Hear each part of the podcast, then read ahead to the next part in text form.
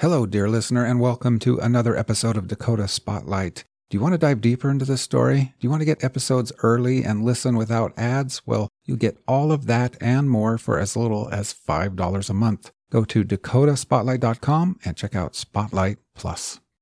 This podcast contains content that some may find disturbing. Discretion is advised.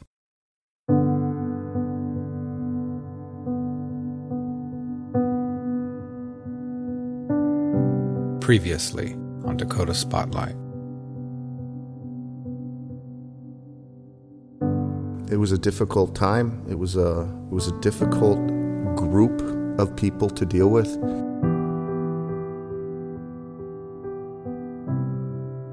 What happened to uh, Barbara and Gordon Erickson was brutal beyond imagination. This isn't like any everyday conversation. You know, I just can't buy that you can't remember what you've heard yet. 18-year-old Brian J. Erikstad and 27-year-old Robert R. Lawrence have been charged with Class AA murder for the deaths of Erikstad's adoptive parents, Gordon and Barbara Erikstad of Bismarck. And then to be so callously discarded. And the reasons, no reason here. There was, there was no justification.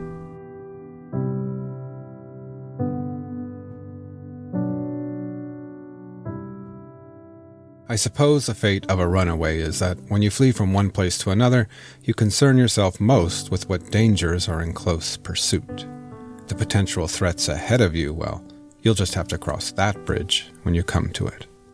Imagine for a moment that you are a runaway, a teenage runaway. You've spent about a full week in a house with some people you don't really know. You're supplied with a bed, alcohol, drugs. You sleep late each morning and then lounge around in the afternoon.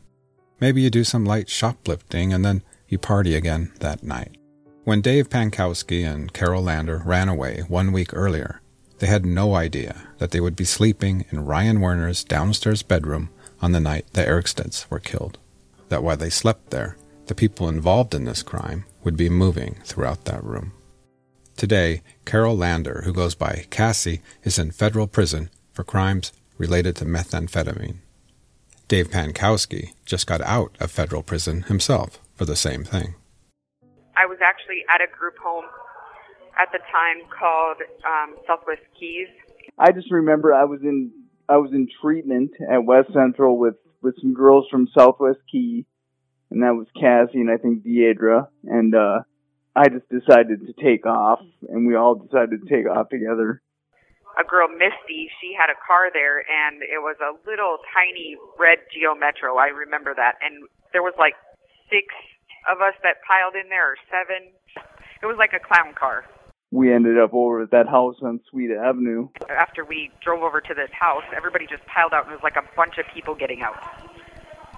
I mean, were, there were some adults there and you know, we all stayed downstairs you know, I, I, I think I maybe I went upstairs maybe a couple times. I don't even remember. And I, I didn't even really know Pam or, or Weasel. I, I think I met Weasel in prison. Today, Cassie still has some memories of that night in Ryan's bedroom when she was passed out on a pull-out couch. Also in that room were Ryan Werner, their friend Candy, and Dave sleeping on the waterbed. I also remember like trying to wake up because the light kept coming on and the like I could hear people moving around, but I was like not fully awake, like just kind of, you know, like kind of trying to open my eyes, but then going right back to sleep, like passed out stage, like I just couldn't wake up. And then it asked me that next morning when we were all just hanging out. He said, "Did you wake up in the middle of the night?" And I was like, "No," because I really didn't wake up. And he's like, "Oh, good. I'm glad you didn't." And I was like, "What?" And then it just kind of stuck with me. I was like, "What is he talking about?" And then things just happened really fast after that.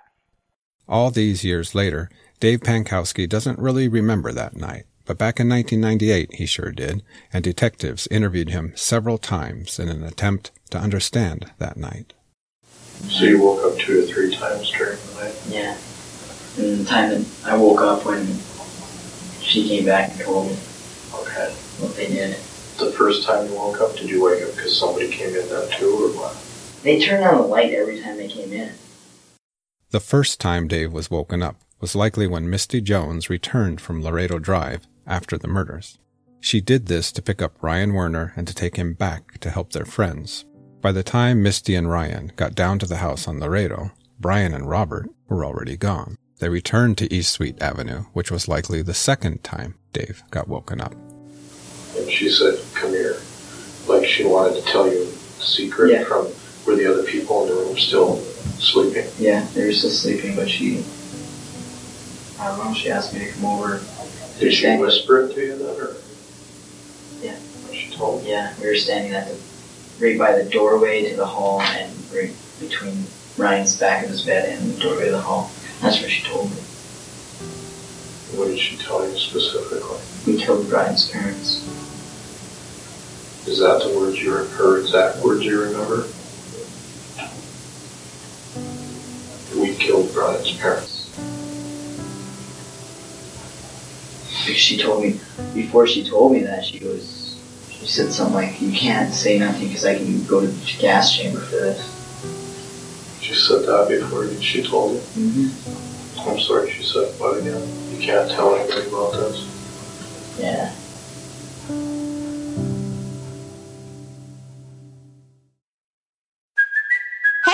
Cuoco for Priceline. Ready to go to your happy place for a happy price? Well, why didn't you say so? Just download the Priceline app right now and save up to 60% on hotels. So, whether it's Cousin Kevin's Kazoo concert in Kansas City, go Kevin, or Becky's Bachelorette Bash in Bermuda, you never have to miss a trip ever again. So, download the Priceline app today. Your savings are waiting. Go to your happy place for a happy price. Go to your happy price, Priceline. Hi again, it's me, James. I just want to tell you about Spotlight Plus. It is a subscription to the Dakota Spotlight podcast that allows you to listen to these same episodes without ads, and you get access to them before anyone else. Your subscription will also unlock access to exclusive episodes, the Spotlight Plus newsletter, videos, pictures, documents, and more. All at the same time, you will be supporting me and Dakota Spotlight. Please check out Spotlight Plus by going to dakotaspotlight.com. Thank you for your support. No matter how you look at it, Thursday, September 17th is an odd day for the people who hung out on the corner of East Sweet and South 7. Robert and Brian and Misty returned to the house at 8 a.m. after dumping the bodies near Selfridge. Misty Jones goes to sleep in Ryan's waterbed while Brian argues briefly with his girlfriend Amy, who is understandably angry at her boyfriend for staying out all night. Amy Werner ditches school for the day and she goes to bed with Brian. Robert Lawrence stays awake. He gives Ryan Werner a ride to Bismarck High School. Two hours later, Robert Lawrence runs into a friend, DJ. He tells DJ about the murders. At around 11 a.m., several of them drive to Stanton, North Dakota, an hour away to the northwest. They want to visit a friend named JJ in jail. They travel there in two cars. Misty drives her red Geo Metro with Brian, Amy, and Candy. Misty gets pulled over by a highway patrol and is given a speeding ticket. Robert Lawrence and Michelle Werner also drive up to Stanton in the stolen pickup, but on the way there, they stop at Bismarck High School and pick up Ryan Werner.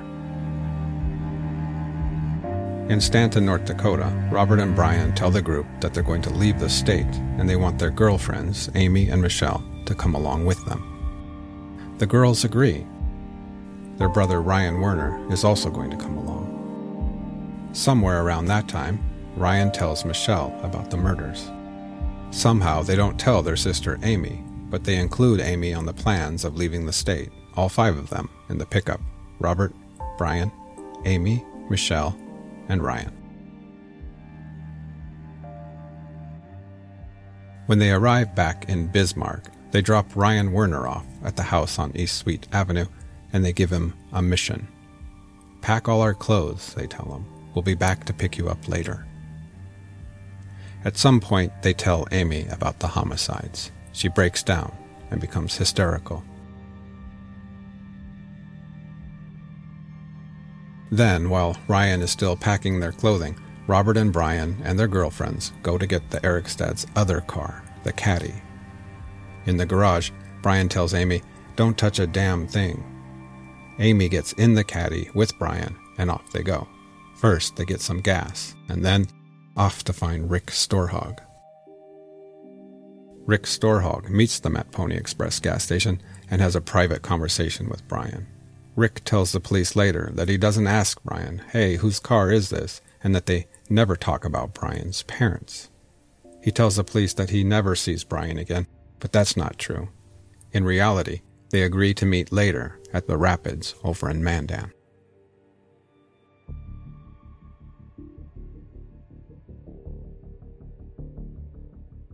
Robert and Michelle are driving the pickup, Brian and Amy, the caddy.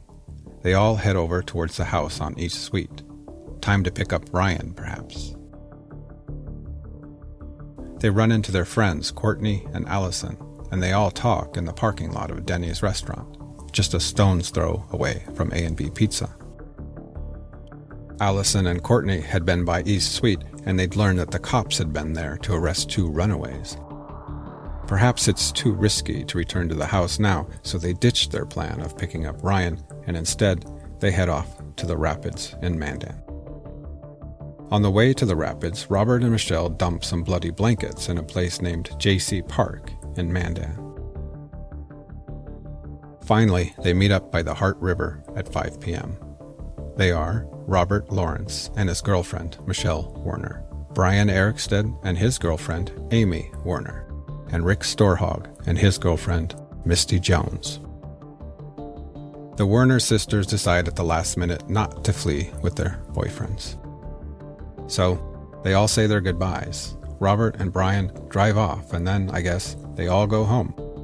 Nobody goes to the police station. Somehow they wait. Somehow they go to bed. Somehow they sleep. Cassie Lander, one of the two runaways arrested earlier that day, will not learn about the murders until two days later, when she reads about it in the newspaper my stomach dropped. I was like, oh my gosh, that, you know, like it could have been me. And my mom even said that too. She said, that could have been you. You don't know what could have happened there. And why do you do this? And, you know, it made me think twice about running away and doing stupid stuff with random people. Three full days after the murders, on the evening of Sunday, September 20th, while on the run, Brian Erikstad calls his friend Rick Storhog at his parents' house in Bismarck, North Dakota. What Brian doesn't know is that the Storhog family has allowed their home phone to be traced in the event that this might happen. The police officer who takes Mr. Storhog's phone call would report later that he could hear Rick Storhog in the background swearing at his father, cursing him for turning in his friend Brian. Late Sunday night, Sergeant Bob Haas gets called into the station to conduct an interview with a woman who thought she might have some pertinent information.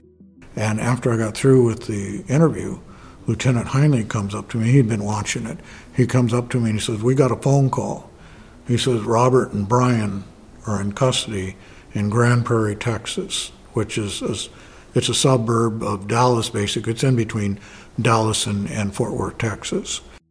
Brian and Robert, once they had gotten into Grand Prairie, they had stopped at a uh, convenience store someplace there in that area, and I think they had bought some beer. And they came out, and I think they ran into a girl, and they were talking to her, and uh, they wanted to go party or they were going to do some drugs or something along those lines. She got into the pickup with them, and they went over to this apartment, and they're sitting in the pickup uh, in the parking lot. Well, this particular apartment building employed off duty police officers as security for the facility there. And part of their job is to drive around in, in the parking lot and look for su- suspicious vehicles. You know, you got all these vehicles with Texas plates or Oklahoma plates or, you know, states that are close to Texas. Then you get a North Dakota plate. And you got three people sitting in the truck uh, a guy or a girl and two guys. So he runs the license plate and runs it through NCIC and it comes back as a hit that the two people in the pickup are wanted for murder, and a pickup is wanted as it's stolen. And so he calls the police department, they come over, and off to jail go Brian and Robert.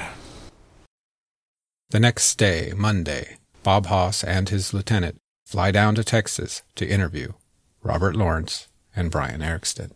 Lieutenant Heinley got Brian up first. They brought him up from the jail, and uh, he kind of explained to, to Brian who we were and why we were there. And then we had pictures of his parents that were taken in the, the field there in Selfridge, and they were Polaroid pictures, and he showed them to him. And then Brian, he, oh, you know, he, he gets a reaction, and then he appears to be crying. You know, he puts his head over, and it looks like he's crying into his hands and stuff like that. And Lieutenant Heinley is asking him some questions, and we're not really getting anywhere. And basically, he says that he doesn't want to talk to us anymore. And so Lieutenant Heinley gets up to, to leave, and it, Brian's he's looking at him like he's going to do something. So, you know, we kind of come into the room to make sure nothing happens because we're watching all this on on T or on closed circuit, and um, we shut the door and we go back into the room where the closed circuit is, and you can see Brian. He just kind of sits back down in the chair and kind of, it's like he's composing himself, you know, and he gets in and just, and it's like nothing ever happened. He's just normal as can be after that.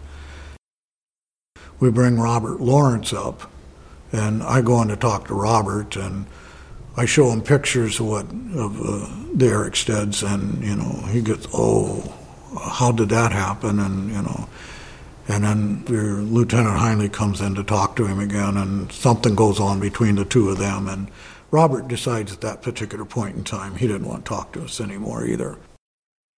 Another thing that we did while we had them, it'd been our experience that people who use knives to commit offenses such as this, with, with the blood that's involved, your hand's going to slip. And inevitably, you're going to get cut. You're going to have cuts on your hand and stuff. And we noticed that Brian had some cuts on his hand.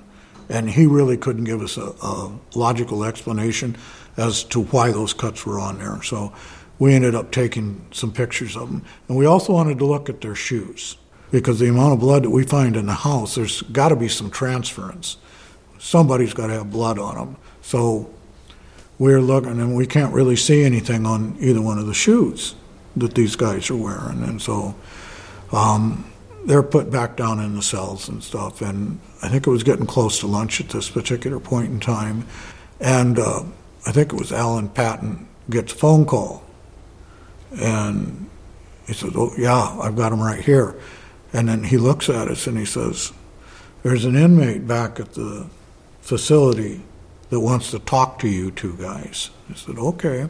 So we go back to the jail and they bring up this inmate and you know basically you know, who are you and blah blah blah well he doesn't know these guys This is Sergeant Bob Haas. We're, I'm Duffy Heinley. We're from Bismarck, North Dakota. We're investigators working on this case. Yes, sir.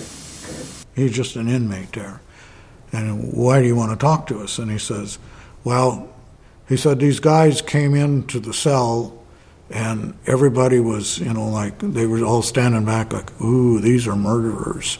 They killed somebody." And he said, "The big one, who was Robert, he was the bigger of the two." He said that a little bit later on, he came over and he saw that he and I had the same shoes. And about 10 or 15 minutes later, he came to me and he asked me what size shoe I wore. And he says, he asked me to trade shoes with him. And I says, Oh, he did, huh? And he says, Yep. His name's Robert L. Lawrence. That's the guy that traded those shoes with you. Yes, sir. Okay, would you take one of these shoes off and just kind of hold it up like that? Yes, sir, I will. And we look at the shoes, and lo and behold, there's blood on these shoes. If necessary, would you uh, be willing to testify in court about what Yes, you know? sir. What's right, right, and wrong, wrong. He said, Robert gave you these. He said, Yep. So I went down and had them do a presumptive test on what we thought was blood on, on the shoes. And he, the guy does it and he comes back, he says, yeah, it's human blood. While Robert and Brian are in custody in Texas, a very interesting thing happens. Robert and Brian's followers had been incredibly concerned about not narking on Robert and Brian and on each other. And yet, down in Texas, what is the first thing Robert Lawrence does? What he does is he takes the very first possible opportunity to turn on Brian, essentially narking on him. Robert and Brian are held in separate jail cells when Robert asks to speak with the detective. This meeting was videotape recorded. Robert Lawrence tells the officer that if they put him in the same cell as Brian, and if they bug that cell with a microphone and they record it secretly, he thinks he can get Brian to confess to the crime and to explain why he did it. Robert doesn't want to talk about his own role in this crime, although he does say he can't deny that he was there. He just wants to help the police get a confession from Brian. I'm Sarah Ferris, true crime podcaster. And I'm Katherine Schweit, the former head of the FBI's active shooter program. And we have a, well, not so gently named podcast called Stop the Killing. Yep, there's a clue in the title. We need your help to end the global mass shooting epidemic. Find out how as we bring you the stories right from the source. If you would have told me that a Columbine could have happened at Columbine, I would have said, no way. I remember just thinking, he's got a gun. Something rose up inside, and I said, not my school. What we can't underestimate is the power that individuals could have in stopping these school shootings. My little boy, Alex, was murdered. If we can fix the failures, we can save lives. My daughter, Elena, was killed. She'd want me to do something about this. I know she would do something about it. Join us and be part of the solution. Subscribe now to Stop the Killing podcast on Apple, Spotify, or wherever you listen to your true crime podcasts. 24 hours ago, I found out the person that I'd been dating and seeing for the last six months as a con man. That is my sister Emma. Andrew Tonks's lies had been so convincing, she'd invested $300,000 with him. However, the tables were about to turn on Andrew. What he didn't know was that Emma had discovered his real identity. But to get any chance of justice, Emma had to act like it was business as usual. Coming up in this series, and that's when murder all this stuff goes through my mind. I'm really, really scared. I'm assuming Sarah has watched too much Netflix and figures I've been defrauding you. Couldn't be further from the truth.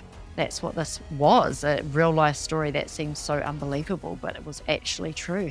A true story that all starts with one simple swipe to the right. I'm Sarah Ferris. And I'm Emma Ferris, and this is my story Conning the Con.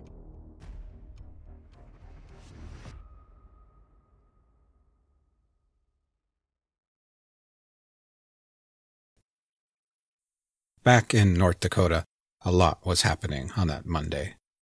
One of Rick Storhog's friends tells the police that Amy Werner and Rick Storhog were headed to Bismarck High School that day to beat up anyone who said anything bad about Bryant Erickson. At 11 a.m., two young girls named Jossie and Michelle walk into the police station. They're students at Bismarck High, and they have some new, interesting information. They say Amy Werner had told a friend of theirs that there's still a bloody gas can in Misty Jones' little red car, and that when Robert and Brian left town, they had told Misty to go back to Selfridge and to burn the bodies. At around 1 p.m., Detective Halvorson gets a tip. There's a waitress at a bar in Mandan who has some information. She's friends with Michelle Werner, and Michelle told her that Ryan had helped to carry bodies the waitress comes in to the police department and leaves a statement. Then, a former foster mother of Michelle Werner calls the police department and tells them that Michelle had called her and told her all the details of the crime. She says, quote, Michelle didn't really seem to think there was anything wrong with what they had done. Unquote. Then on Monday afternoon, another search was conducted on the house on East Sweet Avenue, this time with a search warrant. Pam Werner's boyfriend, Danny, aka Weasel, was not happy. He asked to leave, and they said of course he was free to leave. He attempts to take his boombox stereo with him, but they stop him in his tracks. In the battery compartment of the radio, they discover drug paraphernalia, including a syringe. Weasel is arrested on the spot. During the search on East Sweet Avenue, the police also found some rubber gloves and a bloody towel.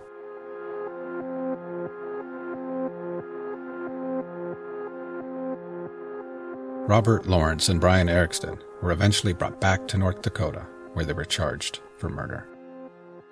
One might assume that as the dust of this crime slowly settled over Bismarck, a clearer portrait of Robert and Brian was taking shape.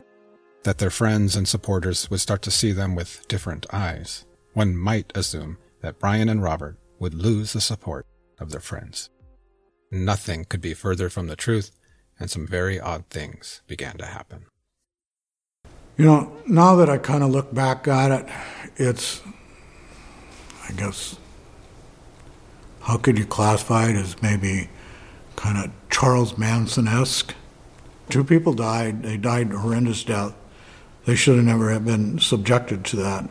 And yet, we've got these kids, I guess for lack of a better term, are idolizing the people that did it to them.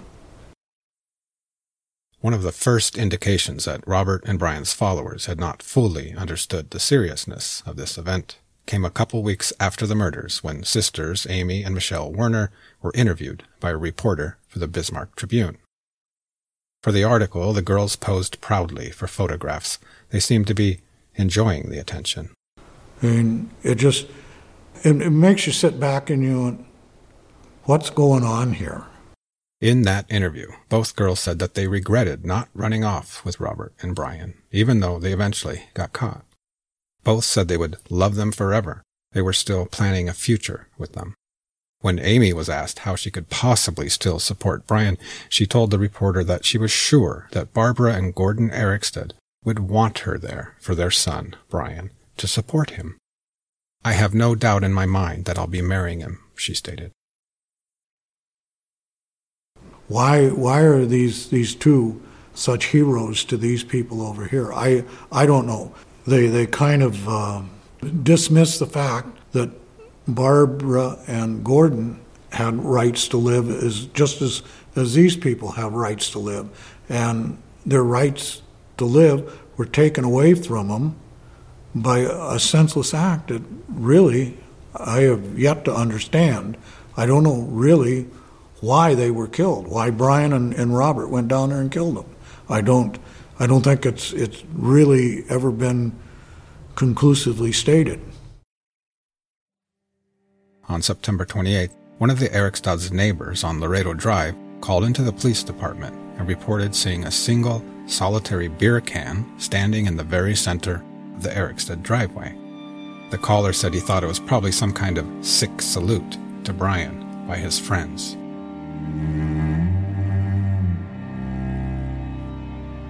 And then came other reports. Multiple sightings of the mysterious weeping woman, a girl with shoulder length dark hair standing in the Erikstad yard, weeping night after night. She was seen looking in windows and going through the gate into the backyard.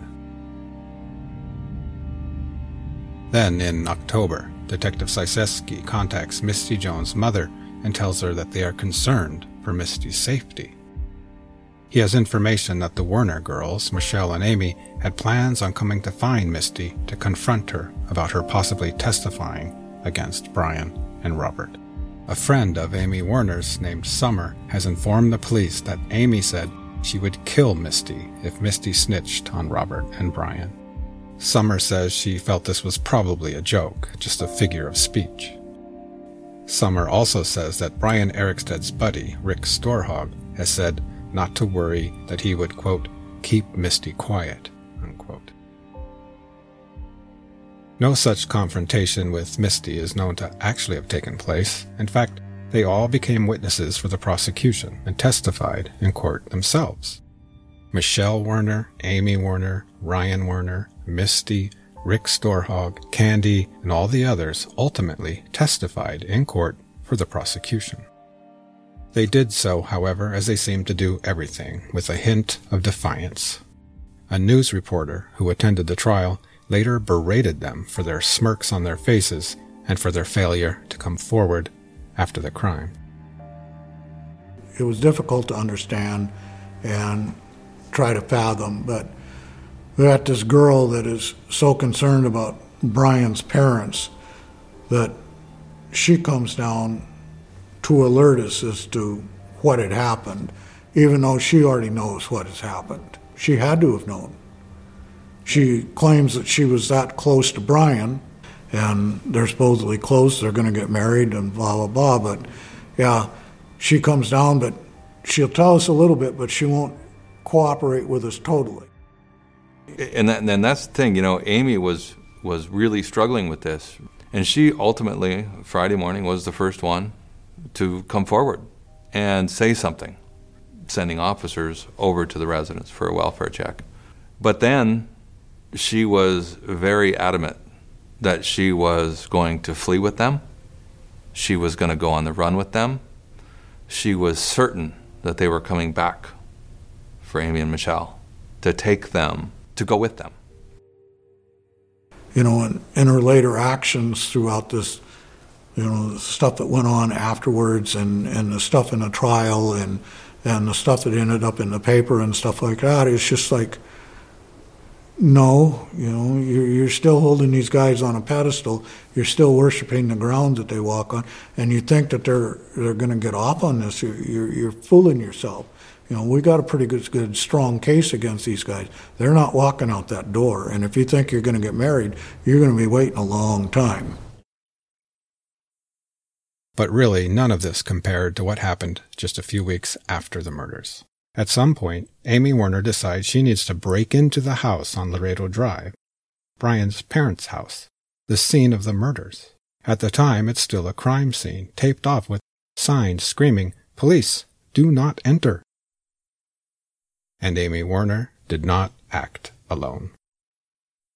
Bob Haas remembers very well when he walked into the police department and was told that six people had been arrested for breaking into the house on Laredo Drive she's bound and determined she's going to Brian's house.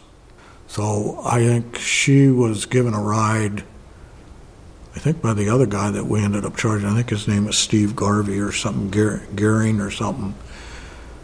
And his girlfriend, I think, is Candy. They gave Amy a ride down there. And then shortly afterwards, I think Weasel, Naomi, and I think Crystal all come down, I think, in Pam's car. It is a crime scene. We've still got tape up over there saying do not enter. There's do not enter signs on the doors. There's it's taped off and stuff saying, you know, basically police line, do not cross. And um, what these folks didn't know is that we had we had portable alarms, and we could set them up to one of our channels and stuff like that. And we had that portable alarm set up in the garage. So the minute somebody goes in there and they trip this thing, then we get a recording saying, you know, this is such and such, and there's been an alarm at 245 Laredo. The police responded that night and they find, I think, Amy coming out of the house or out of the garage with stuff in her hand. They've got Weasel there, they got Naomi there, Crystal's there. I think they were just coming out of the garage. And then I think Candy and Steve were sitting in Steve's car, and they're in the driveway. And it's like, what's the purpose of going back into the house? I, I don't know. But they all ended up getting arrested. All the juveniles ended up going to YCC. The, the males, the two adults, they ended up getting charged with Class B felonies and going to jail that night. I, th- I think it's a very disrespectful act. You knew what went on in there. There's, there's no doubt in your mind. Why do you need to go back in there? So, what was this story in September of 1998? Was justice served? What about Ryan and Rick and Misty and the others? What should we take away from it? What was it?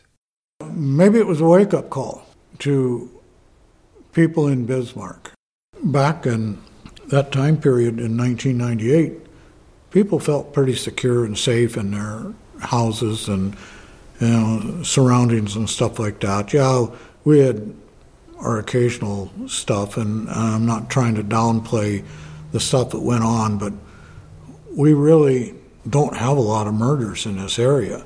And then to have a double homicide like this carried out by these two guys and their group of followers is just, I think it opened people's eyes as to there is another side to what goes on after we we shut our front door and stuff like that. There is a seamier side, underbelly to Bismarck, North Dakota, and Mandan, North Dakota, you know, and, and I think that kind of brought it all out into the forefront. And I think Bismarck lost some of its innocence at that particular point in time.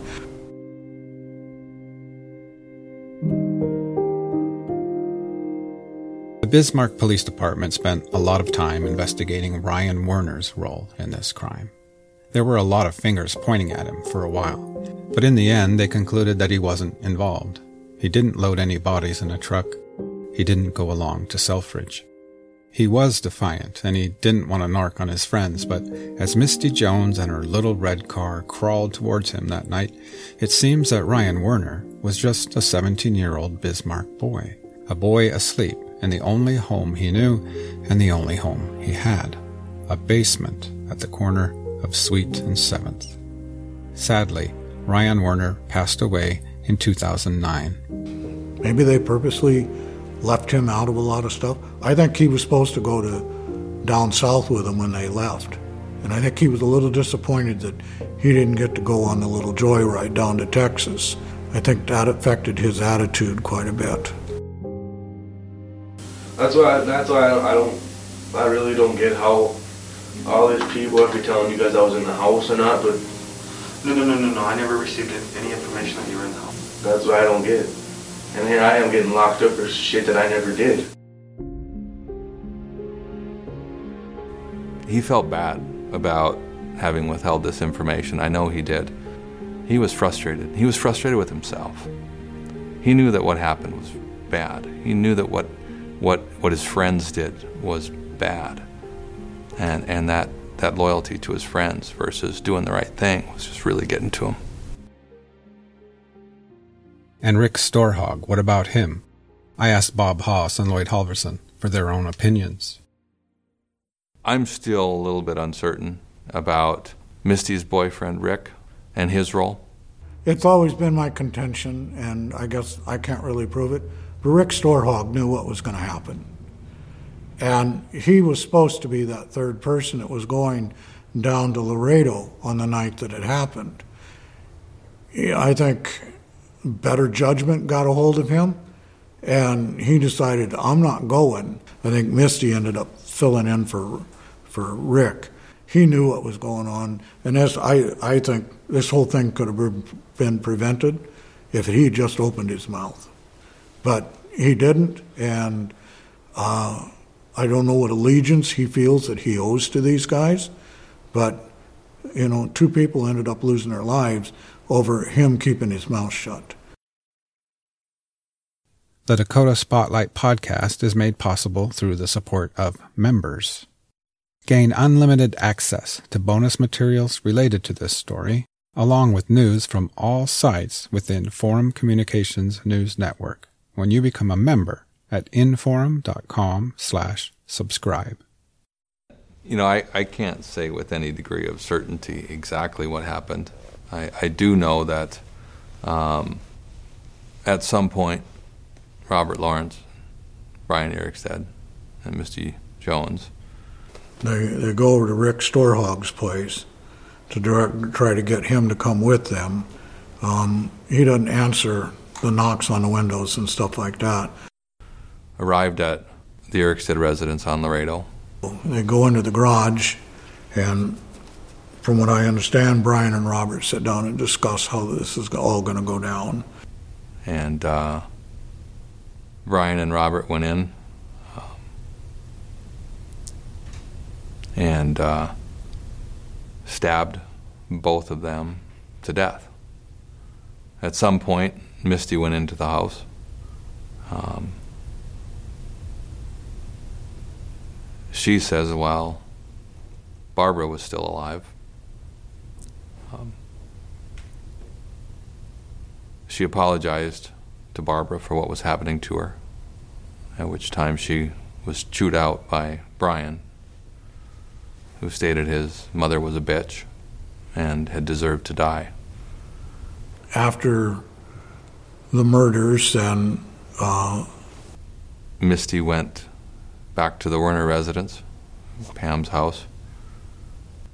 they go downstairs and they remove the blankets from a couple of bunk beds to wrap the bodies up. They loaded the bodies in the pickup.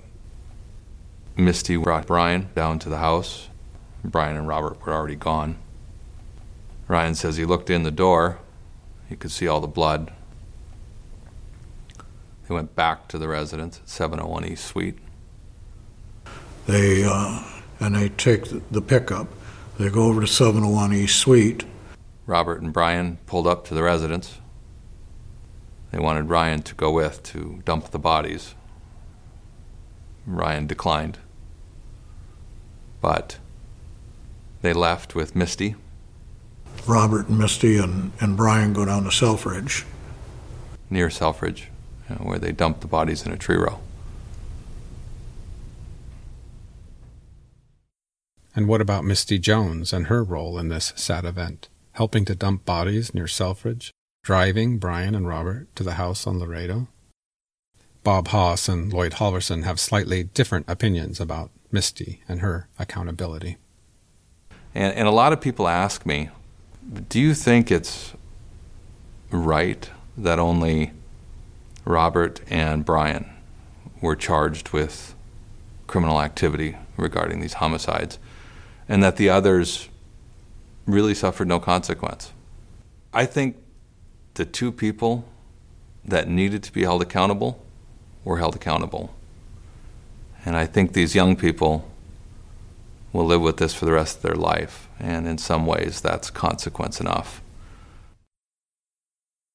Maybe I'm going to get raked over the coals over this, but she had an opportunity. She could have done just what Rick did. She could have walked away. She could have gone knocked on somebody's door saying, call the police, you know. There's something going on over here. We need the police. She did none of that. I mean, if I remember correctly from what I understand about the trip down to Selfridge when she was with Robert and Brian, Brian is, I guess, he's starting to get emotional, and Misty consoles him. You know, this is not, I guess, the actions of somebody that we should give some leniency to. I, I don't believe it. I think, I think she's just as complicit as, as these other two. Sure, she didn't stab anybody, she didn't kill anybody, but there were actions that she could have taken that maybe it would have minimized some of this stuff. Maybe two people wouldn't have lost their lives. The evidence files for this case contain many letters written to Robert and Brian in jail during the time they were awaiting trial. Michelle Werner, Misty Jones, Rick Storhog, and many others wrote letters to Brian and Robert. Every letter Misty Jones wrote to Brian and Robert was littered with I love yous, I will always love you, I miss you. You might think that a couple months would be enough time for a young mind to come to terms with the seriousness of these vicious and senseless homicides. Misty Jones' loyalty remained immense. She wrote to Robert Lawrence and told him she would have two sons some day. She would name one Robert and one Brian. She wrote to Brian Erikstad and told him that he didn't deserve what happened to him. This was all bullshit, she said. He had had a rough life. She wrote them and said, When you get out of there, we're going to throw you the biggest party ever, and we'll all move to Mexico. She wrote to Robert and said, We will always be connected. I shared the contents of some of these letters with Bob Haas and Lloyd Halvorson. Bob remembered the letters well, as he was a supervising investigator and reviewed documents across the case. Lloyd Halvorson was unaware of the letters, or at least he did not recall them all these 22 years later. To me, it's a little bit surprising because, uh, you know, I saw Misty in that interview not wanting to tell the truth, being defiant, ultimately, you know, cowering into the into the corner. And I could really tell, or at least I assumed she really understood right from wrong. And she really understood that she needed to tell the truth here. For two months later, to say something like that in a letter to the two people who put her in this awful position and exposed her to this awful crime. Why, why would she come out and, and say that? He murdered, brutally murdered two innocent people. I asked both of these men if I could find Misty Jones today, if she was alive somewhere. What would they like me to ask her? I don't know when you when you called and you talked to me about doing this story. It was just I have yet to understand. I I have my thoughts on why they were killed, but nobody has really conclusively said it, and it it still to this day baffles me. You know, yeah. there's been other stuff that I've worked that you know you shake your head at, but at least they'll give you a reason on why. There's never been a reason, and I would welcome somebody telling me. Um, no, uh, the letters. I fully get her struggle to come clean right away during the interview, and very I respect her a great deal that she did come clean and she did tell us what we needed to know. The letters months later to Brian or to Robert, kind of reasserting her loyalty to them, her love for them. I'd love to find out what she, what she was thinking at the time and how long it took her to overcome that and to think differently. Or perhaps she doesn't. Perhaps she still thinks to this day that the consequences imposed on Robert and Brian were unjust. I'd be really interested to know that. Coming up next time on Dakota Spotlight Season 3 The House on Sweet and 7th. I used to be Misty Jones, but I'm not that girl anymore. And the first time I realized, oh my God, there was two people died. We could just go in whenever we wanted, and if I needed a place to stay or anything, I could just, even if it was like two in the morning, I could just go in and then go to bed. We didn't have to ask them for alcohol or anything, they just never came downstairs. Robert um, was like driving and he's like, You like my new truck? And still to this day, it's like a movie in my head.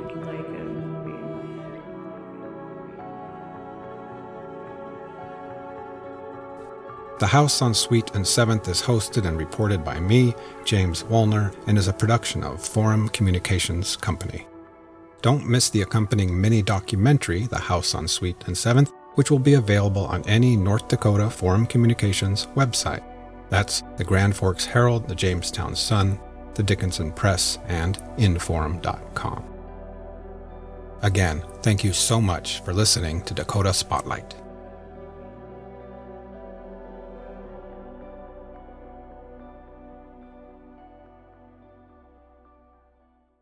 Thank you for listening. To support my work, get early access, listen ad free, and much more, please consider subscribing to Spotlight Plus.